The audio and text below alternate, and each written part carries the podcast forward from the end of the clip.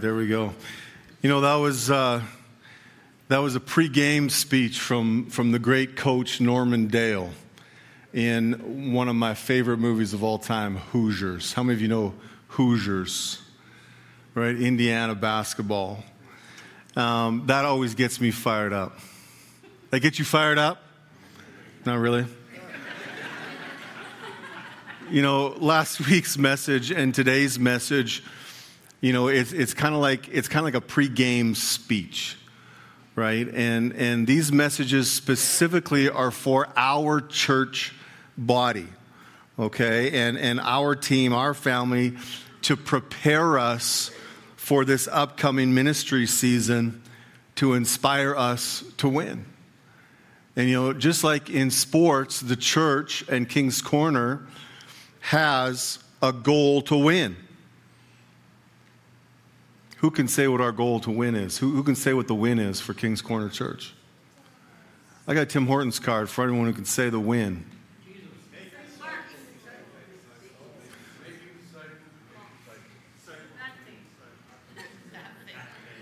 Okay. Okay, I, am gonna I'm gonna credit Murray saying it first.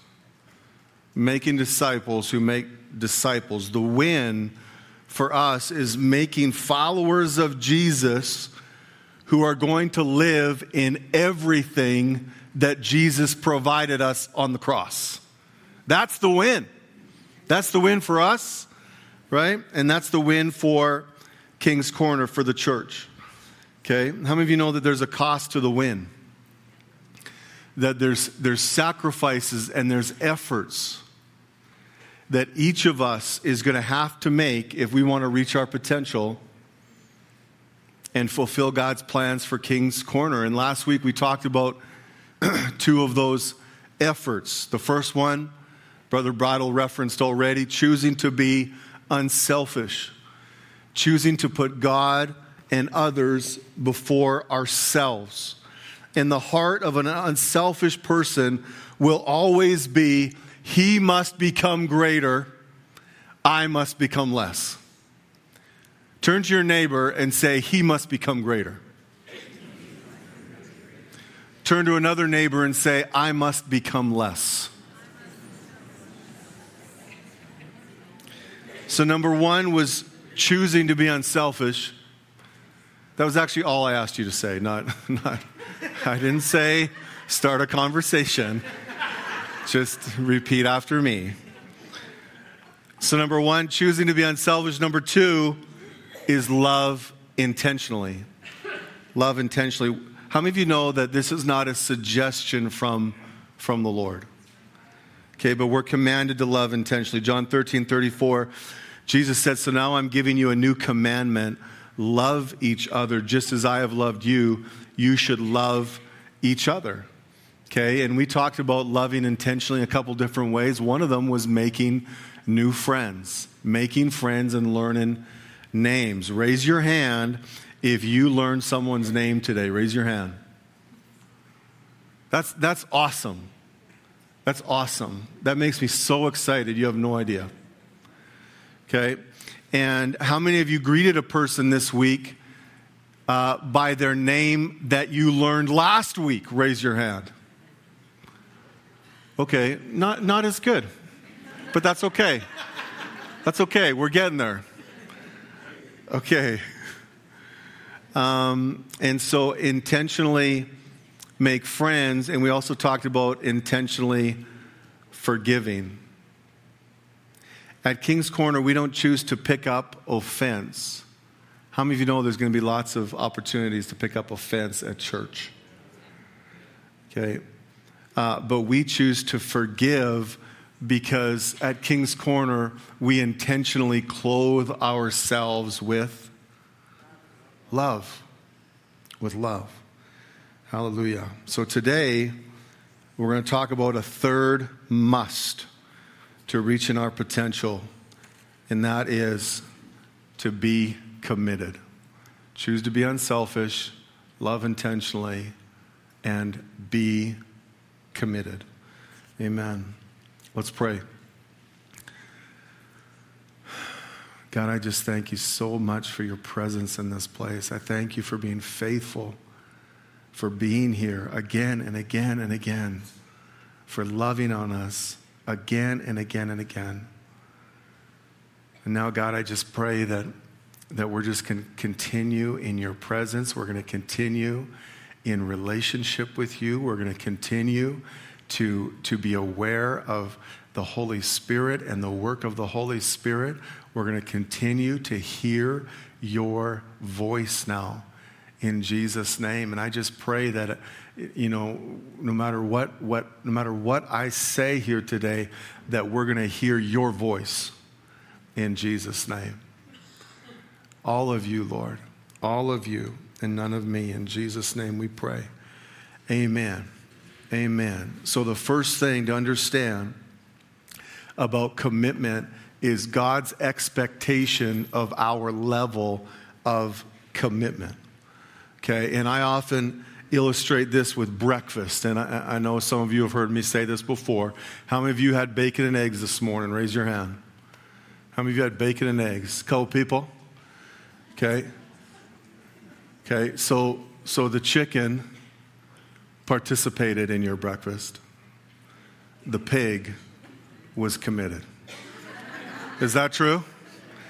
The chicken participated, the pig was committed. He gave his life, that poor, delicious pig.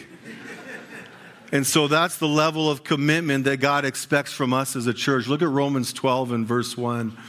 Therefore, I urge you, brothers and sisters, by the mercies of God, to present your bodies, dedicate, dedicating all of yourselves, set apart as a living sacrifice, holy and well pleasing to God, which is your rational act of worship. We're called to be a living sacrifice. God expects us to offer our life as a sacrifice to the Lord. This is our reasonable act of worship for everything that God's done for us. Amen? So God's not asking us to do anything that He wasn't first willing to do. That, that was God's commitment to us. Amen? All of you online, I'm pointing to the cross. That's God's commitment to us. He laid down His life for us, and now He asks us to do the same for Him, except a living sacrifice. Okay, and so in order for us to reach our potential as a church body, we need to commit. And, and, and I'm going to talk about three specific areas that we need to commit to today. Okay? The first one is attendance. We need to commit to attendance. It's not very sexy, I agree. I agree. But we're going to we're going to just get through it here, okay? So I want to look at a couple scriptures here Hebrews 10 and 1 Corinthians 12. Okay, so Hebrews 10 25 says, Let us not neglect our church meetings as some people do, but encourage and warn each other, especially now that the day of his coming back again is drawing near. Okay, so the, the first reason we need to be committed to attending church is because we're told to. It's because he said so. Right? It's a matter of obedience to the Word of God. God believes it's important that we come together regularly to encourage each other. Okay? Should that be enough? Should, should that be enough? I think so. God said so. Okay, here's another reason we need to commit to attending church. It's because we are so much more effective as a complete one body of Christ. So much more effective. 1 Corinthians 12 12 says, There is one body, but it has many parts. But all its many parts make up one body. It's the same with Christ. See, all of us represent different parts of the body of Christ. You have been fearfully and wonderfully made. You've been miraculously created on purpose for a purpose. We all have different purposes, gifts, and abilities. That means that we matter. That means we're all important to the body because we bring a function to the body that someone else doesn't. Look at 1 Corinthians 12, verses 17 to 21. If the whole body were an eye, how would you hear? Or if your whole body were an ear, how would you smell anything? But our bodies have many parts, and God has put each part just where He wants it. How strange a body would be if it only had one part. Yes, there are many parts, but only one body. Look at verse 21. The eye can never say to the hand, I don't need you. The head can never say to the feet, I don't need you. We need each other to be complete and effective in how we function. We can't function properly as a church if we're all the bee's knees. I just really wanted to put bee's knees into my sermon. And we can't function properly if we're missing feet and elbows and wrists and fingers. So, in the church, in the body of Christ, we need all the parts of the body to be effective. It's going to be very difficult for us to get the win without all the parts. At King's Corner Church, we need all the parts. We need all of you. All the people that are called to be here need to be here to be effective and to reach our potential and get the win. Here's some stats for you, okay? So, King's Corner, Sunday morning, in person average attendance for 2023 so far is 142 people on a Sunday. So, Sunday morning, in person attendance, in person attendance, we average about 142. That's 61% of our church body. If we add the online attendance, we're, we're uh, about 65% of our church body. Okay? Now, I'm not trying to condemn anyone. I'm not trying to make you feel guilty. That's not what this is about. Okay, but we need to consider, I think this is fair. We need to consider how effective can we be as a body functioning at 61% on a Sunday morning? Right? And I think that information is very helpful for us to know and to be aware of. I'll tell you right now, as a basketball coach, if I had 61% attendance in my practices and games, we're not going to win many games. Okay? Is this, is this fair? Is this reasonable? Okay, and so, so I'm not trying to, to, to make you feel bad if you're not here all the time. I'm trying to challenge you to understand how important you are to the win. You are so important to the win. Each and every one of us is so important to the win. Okay? And I also want to just challenge you what kind of a churchgoer are you? That's something that I think is important for us to think about once in a while. What kind of a churchgoer are you? I think generally there's, there's you know, three types, and you can find a million lists of different types of churchgoers, but I'm just going with these three basic types. First one's like a healthy habit churchgoer. Right? So, so the healthy habit churchgoer kind of sees church as, as something you do uh, like going to the gym. Right? It's a healthy habit, it's something that's good to do. Okay, but, but what most people uh, you know, what happens to most people when it comes to going to the gym is they realize or they start to think, well, the gym kind of demands too much of me, and then I don't, and then we don't make it a priority. Okay, has, has anyone ever been there before?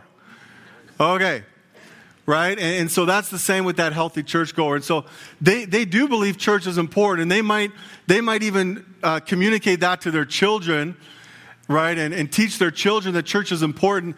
But then once their children get older and realize that church isn't a priority for mom and dad, now it's not going to be a, a priority for them. And, and so, um, and so for this churchgoer, everything takes priority over church on a Sunday morning. Everything else takes priority for, for, uh, over church on a Sunday morning, right? The kids' sports activities take priority. Watching football takes priority. The weather takes priority, not just when it's raining or snowing, but even when it's sunny and warm, because now it's golf season, now it's lake season, now it's, you know, anything better than going to church season, okay? And, and so, how many of you ever heard of that term, the creasters? What's a creaster? It's some of those some of those people that only go to church on Christmas and Easter, and I would probably put creasters. I'd probably throw creasters into this category of the healthy habit, right? Right, and, and they do believe church is an important thing. It's just it's not a priority. Okay. Then there's the favorite restaurant church goer, right? And so they church they see church as, as their favorite restaurant. So it's a place that they like to go to regularly to gather with friends, talk about life, support each other, and eat some really good spiritual food that someone else provides them. Okay, so the, the favorite restaurant churchgoer, just like a restaurant, they're there to be served and entertained. And, and so for this churchgoer, you know, it's a favorite place to gather, but it has no impact on how they live the rest of their lives. And once they leave here, it's kind of back to, to their everyday life. That's, that's like that restaurant mentality. And so, you know, with every, with every church, there's, I would say there's what I'd call the fringe. The fringe, right? And it's just kind of, it's kind of people that are, are not really committed to attending, serving, and giving. Um, they're, they're just satisfied with the one or two friends that they have at church. They're not looking to, to join a family or be a part of a family or, or you know, connect relationally. They're not passionate about the mission, vision, trying to become a disciple of Jesus. But church is kind of more of a social club. I'd say those, the fringe would kind of fit into that category of, of churchgoer. And then there's the churchgoer that loves God. They just love God right? And this churchgoer has a passion for the house of God. And, and, and David describes this passion in Psalm 27. I think David wrote this One thing I ask of the Lord, this is what I seek, that I may dwell in the house of the Lord all the days of my life, to gaze upon the beauty of the Lord and to seek him in his temple. See, this, this churchgoer is going to be here whenever they can be here. They're committed to the house of God because they just love God. And please understand, this is not a legalistic thing. We're not laying down a bunch of rules here. This isn't about punching a time card or, or clocking in or, or trying to have perfect attendance. That's not what this is. But this is just a heart thing. It's just a heart thing. That as the deer pants for water, oh, my soul pants for you, Lord. It's just a heart thing. That God, your presence is better than, than, than a thousand days somewhere else. One day in the Lord, right? It's a heart thing. Now, I really believe that is the culture of King's Corner. I think we got a lot of people here that just love God. Would you agree with that? And that's the church that's going to make a difference. That's the church that's going to get the win. So, number one, we need to commit to attendance. Number two is, is we need to commit to giving. Followers of Jesus give. Thank you. Followers of Jesus give please understand when I, when, I, when I say give, I'm not talking about giving your time, and I'm not talking about giving your talents. That's called serving. Serving does not disqualify you from giving. Just like giving of your finances does not disqualify you from serving. Okay? I love it when it gets quiet. I just love that. it's just so it's so encouraging and it just makes me want to go more. And so please understand we're called to both serving and giving of our finances. Let's go to Malachi chapter 3. Malachi chapter 3, last book of the, the Old Testament there. This is, this is God speaking through the prophet to his people. This is God speaking to us. Malachi chapter 3. We're just going to read a couple verses. Let's start at verse 8. Will a man rob God? Yet you have robbed me. But you say, In what way have we robbed you? And God says, In tithes and offering. Let's go to verse 10. Bring all the tithes into the storehouse, that there may be food in my house.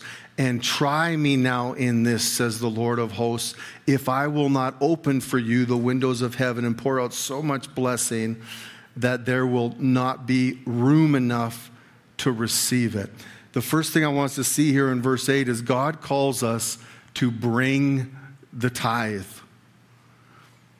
And I really believe that's significant because, because he doesn't say give the tithe, but he says bring the tithe. And I think he says bring the tithe because you can't give something that doesn't belong to you. You can't gift something that doesn't belong to you. So I borrow uh, Sean's lawnmower. And when I give it back to him, I'm not gifting it back to him. I'm bringing it back to him. I'm not expecting Sean to be so impressed and, oh, thank you so much, Brett. This is incredible. Thank you for this. No, I'm going to be thanking him when I bring it back, right? Because he let me have it. Okay? And, and that is actually, absolutely the attitude that we should have with the tithe. Your tithe is actually not a gift, but you're just returning to God what's already His, and we say thank you in that process. It's not a begrudging thing, but we're a cheerful giver, right? So we, we're thankful to God in that process of giving to Him what's His because He's letting us keep 90% of what is His. Okay? And so Psalm 89 11 says, The heavens are yours the earth also is yours, the world and all that is in it. You have founded and established them. Repeat after me God owns it all. God owns it all. And if God owns everything, oh, sorry, you don't have to repeat. You know what? I'm just trying to be dramatic with the pause, and you guys thought I was pausing for you to say that. Sorry. So, so here's an important life point. If God owns everything, that means we own nothing.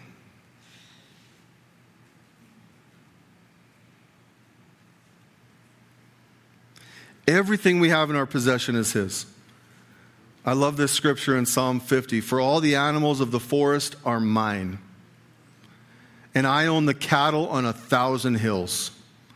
I know every bird on the mountains and all the animals of the field are mine.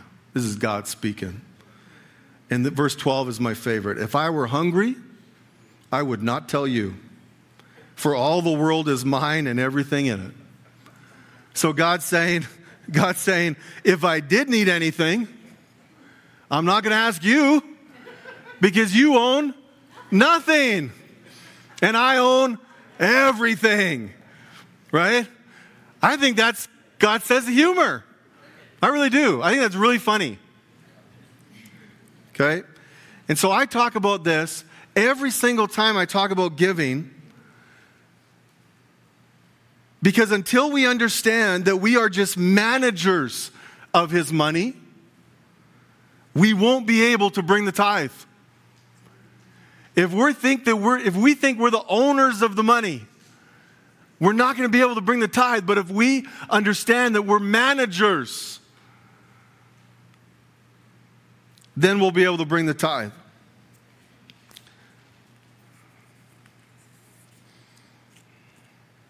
I'm not going to say that. And I'm not going to say that.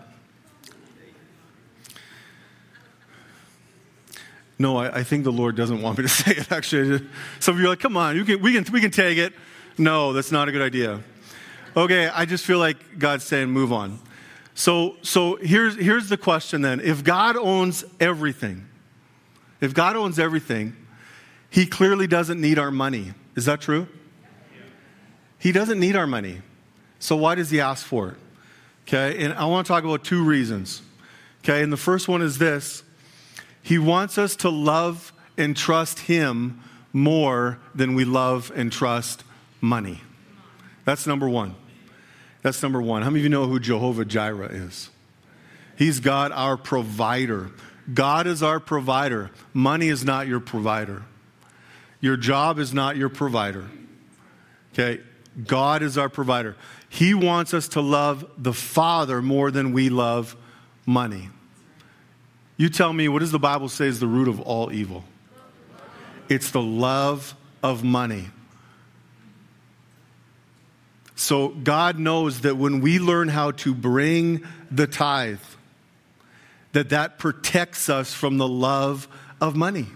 It protects us from making money an idol in our lives that we worship and that we love more than God. Anything we love more than God is an idol in our life. So that's number one. Here's another reason when we don't give, it robs God of an opportunity to bless his kids. Right? God says, God says, You've robbed me. This, this is what we've robbed him of. We've robbed him of opportunity to bless us. Um, how many of you are familiar with Robert Morris? Pastor Robert Morris, some of you. Um, one of my favorite stories about this, this principle of giving, is, is the story that Pastor, Pastor Morris tells about how God wanted him to understand that, that God was his supply and not his, his ministry. And so he already had, you know, a fairly big ministry. It was growing. I mean, it's substantially bigger now, but it was growing. And uh, his, his name was becoming quite big. He's invited to speak lots of places. And he would often, they would say, What is, you know, how much is it going to cost to get you here? And he would say, Well, I require this much money as an honorarium.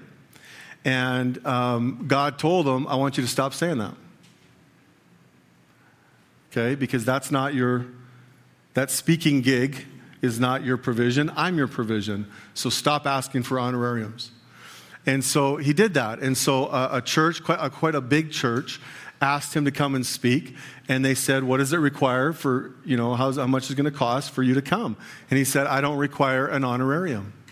And so this pastor of this church was really impressed by that. So he, he got up and told everyone, Pastor Robert Morris is here um, and, and it's on his own dime, and he doesn't require an honorarium to be here today.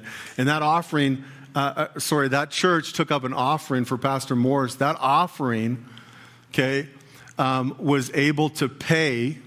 It was so big, it could pay for his entire staff of 60 people and all of his office expenses for one month. That's how big this offering was. And so, you know, this is pretty awesome. So he's walking out of the church, and there was a missionary there that presented that day. And he felt God say, I want you to give that offering to that missionary. And he promptly rebuked Satan. and you get behind me, devil. And and and then God's like, No, this is me and I want you to give this offering. So he kind of went back and forth with God a little bit. And, and you know, sometimes you know how we feel like we have to explain things to God because he's sometimes God doesn't get it. And we're like, God, I don't think you understand. This is going to pay for, you know. Anyway, went back and forth with God, and eventually he said, Okay, I'm going to do it. So he went over to the missionary. He said, I want to give you this offering uh, on two conditions.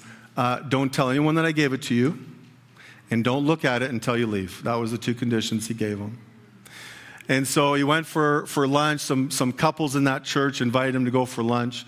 And during lunch, there was one man sat beside him, kind of leaned, leaned in and said, Hey, how much was that offering that you got? And uh, Pastor Morris kind of reluctantly told him how much it was. It's kind of a awkward question. And then, uh, and then he's, the, the man said, I want to see the check. And for some reason, and he says this himself, he says, I don't know why I lied, but I said, It's in the car. and the man looked at him and said, It's not in the car. You gave it away, didn't you? He said, How did you know that? He said, Well, God told me that you were going to do that. And before the service, I wrote out a check for your ministry. He gave him the check and it was exactly 10 times the amount of the offering. And he said, Robert, God's teaching you about giving so you can teach the body of Christ. And let me tell you, I don't know of any material better than Pastor Robert Morris on giving. I really don't. But what an, what an incredible lesson. If we could just understand that it all belongs to Him, if we could just get that into our brains and our spirits, and just understand that He's a good Father and that He's our provider, and we can trust His name and we can trust His love. We're going to be a church that's going to be able to give the way that God wants us to give, and He's going to be able to bless us the way that He wants to bless us. Amen?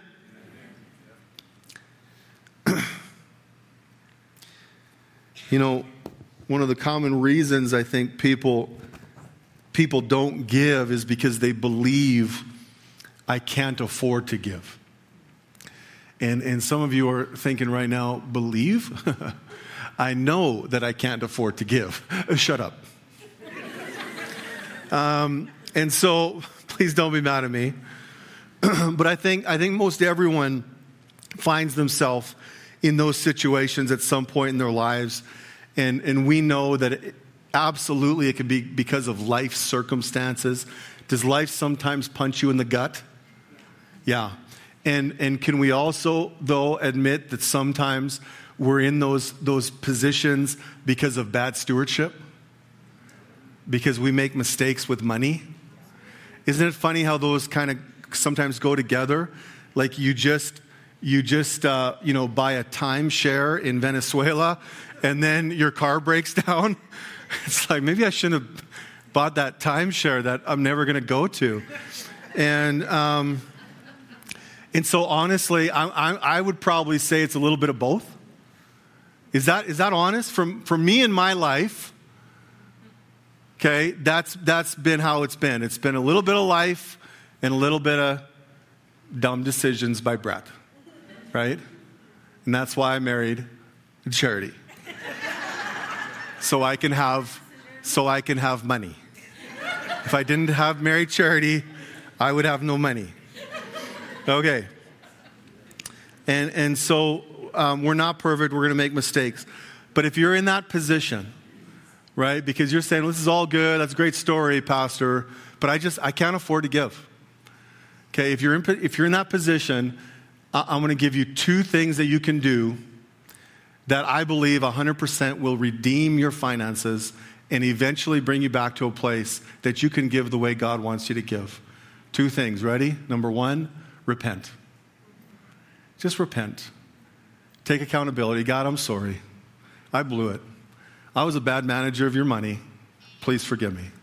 Repent. Now, God, I want to do it your way. Okay? Number two, give.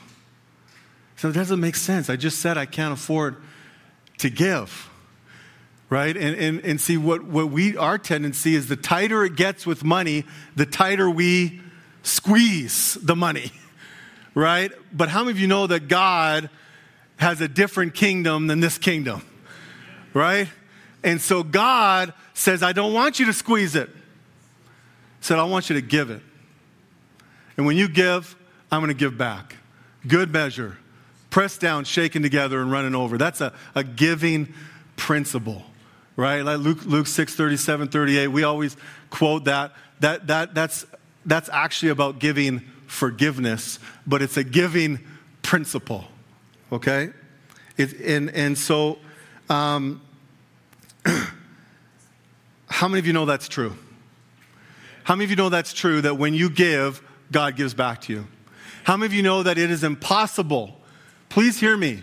It is impossible to outgive God. It's impossible.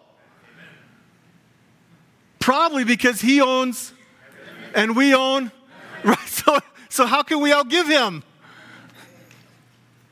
Okay. But in order to do that, in order to do that, some of us might need to make some changes to our budget and reprioritize some things in our life. And, and you know what? I'm, I'm not saying tithe and offering, I'm saying just give. I'm saying just give. Right? And so you might have to you might have to cut out the Starbucks and the Tim Hortons a couple times a week. Okay? You might have to let go of Disney Plus for a little while and Netflix and whatever.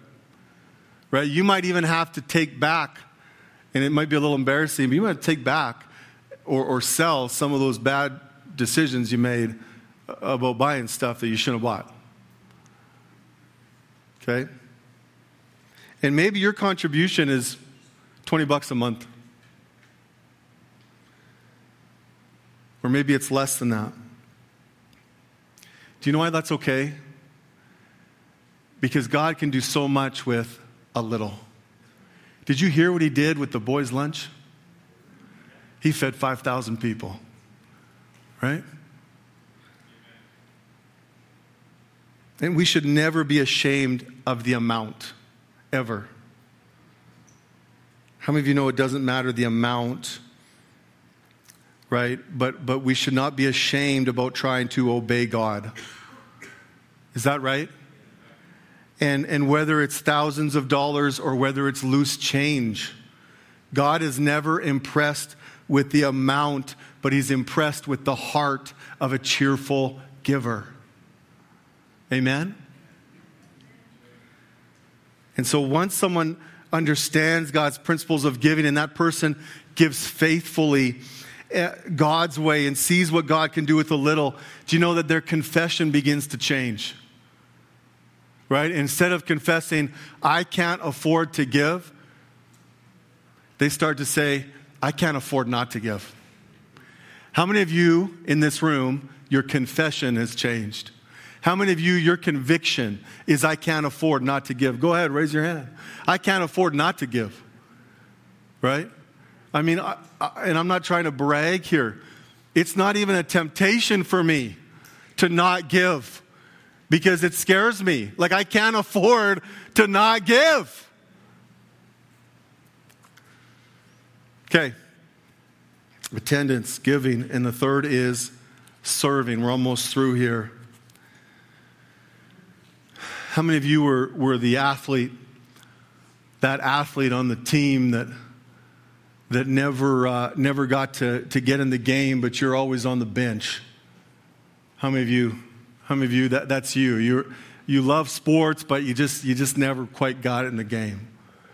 Trevor, Trevor Ennis. Yeah, sorry.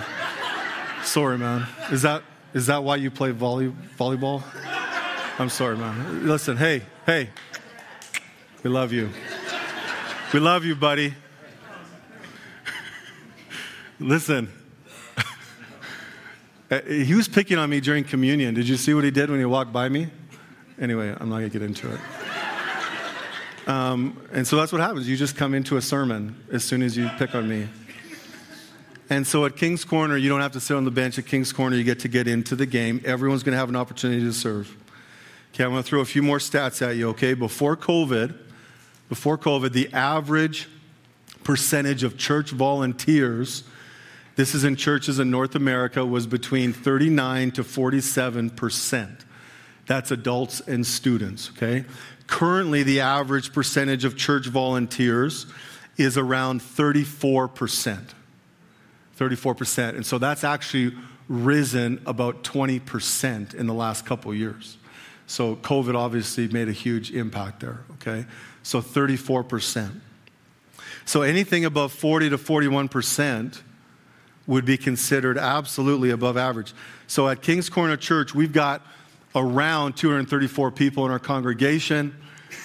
Okay, that's 191 adults and students, 12 and older.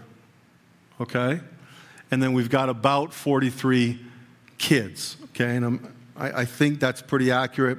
So our volunteer team, it's called the Dream Team. Okay, the Dream Team. And, and so our Dream Team, we've got 114 out of 191 adults and students serving on the Dream Team. That's an average of 60%. 60%. Isn't that awesome? Isn't that amazing? Okay, and, and I often brag about our church to other pastors. Now, I know you know me as an incredibly humble person. like, I know this is going to shock you, but I brag about you. Okay, and other when I tell other pastors these kind of stats and that we've got this much people serving, they are blown away. They are shocked. They're shocked. Okay? And so actually, and you know what, it's it's even higher though, isn't it? Because this is just the people that actually serve on a team. Okay? But there's lots of people that still serve in the church, like when they prepare a meal for the caring ministry, or they provide a snack for VBS, or they, they clear the parking lot of snow, right, for free, right? Or, or they, they go make lunches every month for street ministry. So there, there's lots more people actually than that 60%. So we're actually doing even better. Okay? And just to be clear, I want us to understand there are also legitimate reasons to not be in the game. There's also legitimate reasons sometimes to be on the bench. Right? And, and, so, and so maybe you're new to King's Corner. That, that might be one. You're just trying to figure out if you're even called to come here, if you even you know, want to get on board. Right? Another one is you're burnt out. When you get burnt out, you need a rest. Like, like in, in basketball, when I go on my shift, I play basketball, but I do hockey shifts. Uh, so I don't know if you know what that means, but it's like, it's like after a minute, I'm ready to come off because I'm tired and I need to sit on the bench for a little bit, right? And so when you get to that place where you're just tired or you're grumpy and you're snappy and you've got zero patience for people, it's time to take a break, right? Just take a break. We still value you, we still love you but just come sit on the bench for a little bit. You know? So that's legit. Another one could be is you're hurt. You're hurt by church, you're hurt by life. And sometimes people just need time to heal. Is that true? Sometimes we just need time to heal. Right? So so we're we're not like, you know, kicking everyone off the bench, right? But I just want everyone to understand that that you can you can be in the game. That's all. Right? At King's Corner Church. And and you come on the bench for a little while, but we can't stay on the bench, right? And, and, Jesus showed us that example in John 13, 14 to 15. Now that I, your Lord and teacher, have washed your feet, you should also wash one another's feet. I've set you an example that you should do as I have done for you. Mark 10 says, For even the Son of Man did not come to be served, but to serve, and to give his life as a ransom for many. This is what followers of Jesus do they serve. Right? And so, so one thing that, that we do to help people, and I'm almost through here, one thing we do to help people to figure out where they can serve, it's the growth track. Okay, the next growth track is going to be September 24. And if you're new here, don't worry, I've got you on my list. I'm going to invite you personally, send you a, a personal invite to the growth track. And, um, and so and so, something that has absolutely impresses me is in the, in the 11 years that we've offered the growth track, um, there's, been, there's been three people that have said this to me. So, so we sit down, we have a little interview time, and we're so is there somewhere you feel you'd like to serve? We go through the different ministries, all that kind of stuff. Three people have said this to me I don't care where you put me. I just want to serve. That blows me away. That's the servant attitude, right? They say, Tell me the greatest need. I want to serve there. Wow. Wow. That's the heart attitude that gets the win. That, that gives me shivers. That gets my motor running.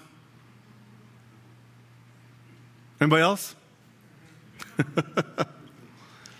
That's the heart of a true servant. A true servant doesn't want thanks, they're just thankful. My mom was telling me that this year, this past year, my mom Verna, she leads the she she led the hospitality team, and uh, she told me this past year she called someone on her team to replace someone last minute, like it was last minute, to serve, and this person said, "Absolutely, thank you for giving me this opportunity to serve."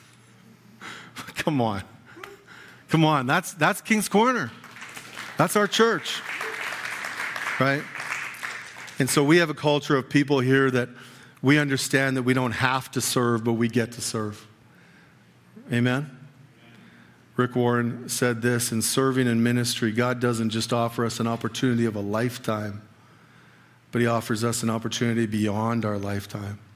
We have an opportunity to impact eternity right now. Isn't that amazing? Amen. Three musts, three musts to reaching our potential at King's Corner. Choose to be unselfish, love intentionally, and be committed. Be committed. I just want to say, I am so proud of you. I am so thankful that God lets me be a part of this. And God is so proud of you. And He is going to do incredible things through you for the kingdom of God this year. Amen? So, what I want to do is I want to end our, our, our service here the way we started the sermon, okay, with that video. That's right, Jamie Ray. Okay? So we're gonna we're gonna start a, a slow clap. Okay? We're gonna start a slow clap.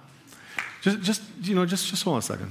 Just just let's just let's just understand where, where we're going before you start going there. Okay, so we're gonna do a slow clap. Pastor Phil. And then, and then, uh, and then we're to get faster and faster. Okay? And then we're to start cheering. Why, why would we start cheering? What? Because God is good. Absolutely. Because we're about to go kick some butt. Amen? As a church. Okay? This is our pre gamer, right? Pre-game. This is our pre-game chant. Okay. Are you guys ready? So we're going to do, and then we're going to finish it after we cheer. We're going to finish it with a loud Jesus. Sound good? Now we can't do this sitting down. So everybody, let's stand up. Let's stand up. Okay, and let's let's take our time with it. Let's take our time with it. Okay, okay, just you guys. We're not we're not clapping in unison yet. We all clap our own pace and then we get in unison. Okay, are you guys ready? Okay, here we go. Here we go.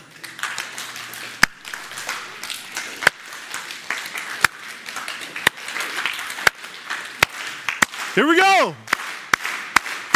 Let's go.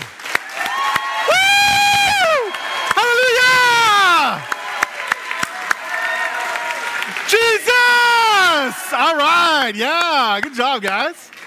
Way to go. Okay, our worship is going to come up. They're going to sing one more song. Our prayer team is going to be standing by. Our service is officially dismissed. God bless everyone.